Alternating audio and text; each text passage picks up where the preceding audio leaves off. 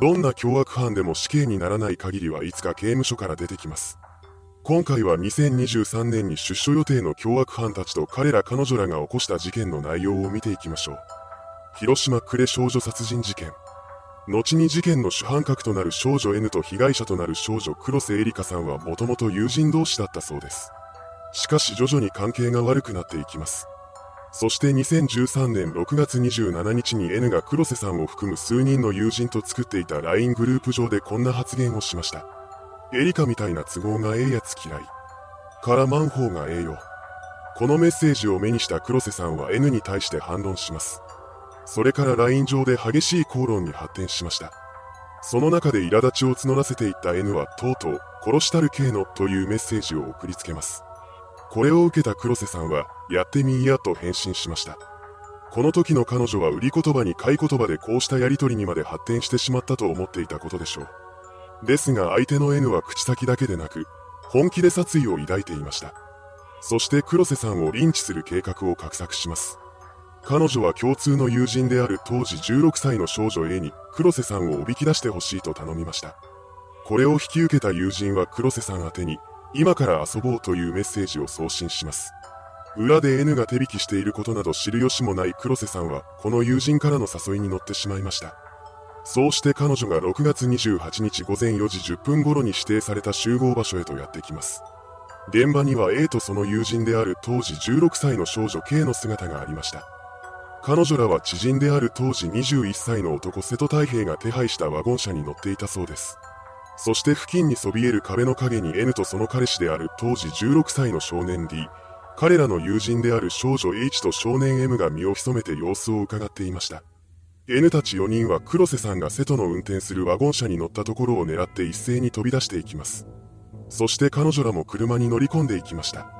その上で N が黒瀬さんの胸ぐらをつかみ、我言いたいこと言ってみいや、などと恫喝します。黒瀬さんは突然のことに驚きながらも掴みかかってきた相手が N だということに気がつくと、話せや、触んなと言って彼女の手を振りほどきました。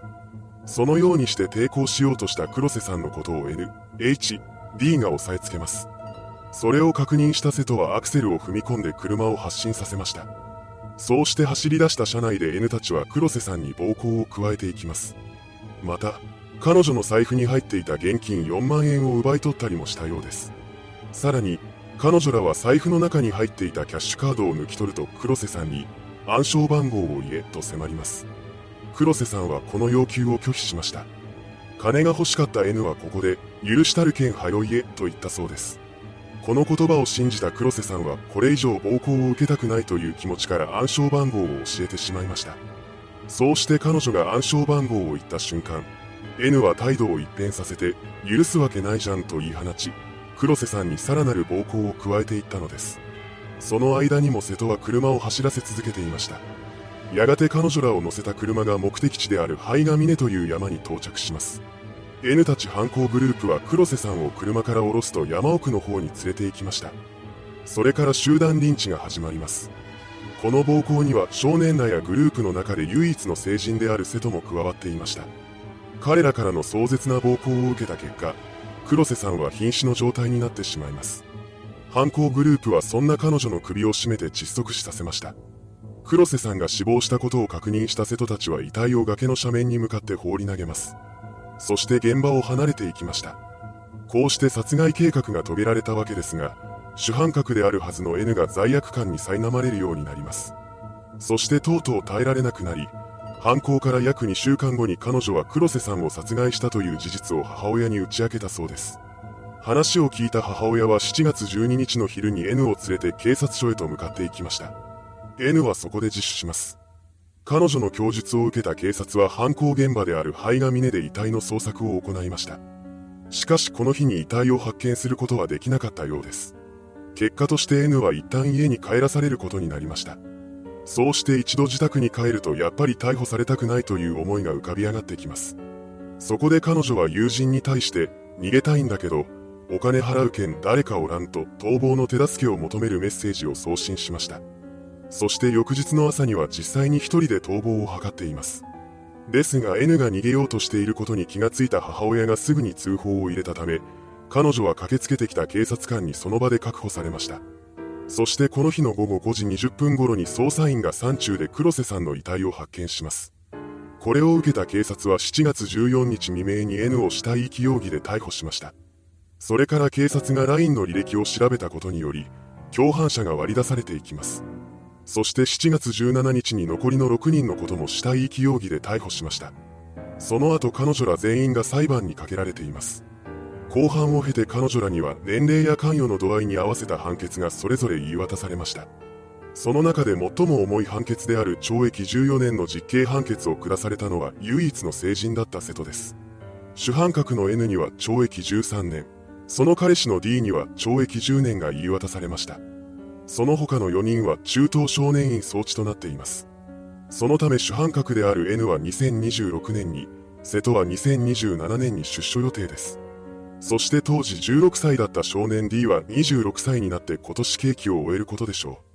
死水バラバラ事件。後に事件を起こすこととなる当時25歳の女竹内恵美と事件の被害者となる当時21歳の男性竹内涼さんは兄弟でした。彼女らの両親は数年前に離婚しており、このタイミングで子供たちは父親に引き取られたそうです。しかし2008年頃に父親が精神疾患を患って働くことができなくなってしまいます。そこで長女の竹内恵美が家計を支えるために大学を中退して働き始めたそうです。それから6年後の2014年に父親が心筋梗塞で他界します。これにより、家には竹内恵美と亮さんの2人だけが残されました。そうなる前は一緒に出かけたりするなど仲睦まじい姿を見せていた兄弟ですが、共同生活を送る中で徐々に関係は悪くなっていきます。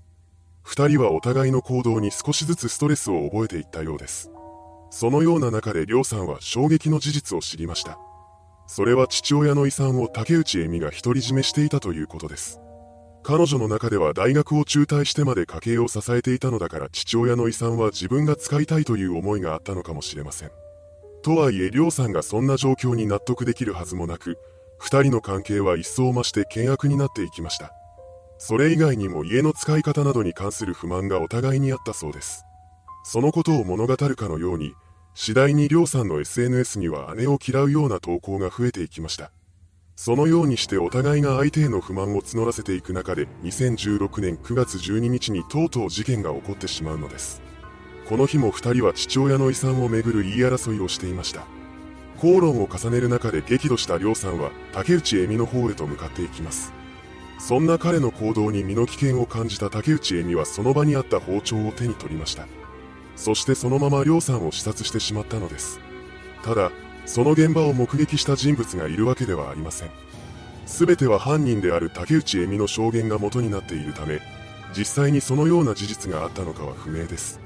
いずれにせよ、事件は起こってしまいました。殺害後の竹内は衝撃の行動に出ます。なんと、亮さんの遺体をバラバラにして冷蔵庫にしまい込んだのです。そしてそれからはいつもと変わらない日々を送っています。休みを取ることなくアルバイト先のスーパーに出勤し、それ以外の時間は買い物や外食などを楽しんでいました。また、りょうさんのクレジットカードを使ってネットショッピングをしたりもしていたそうです。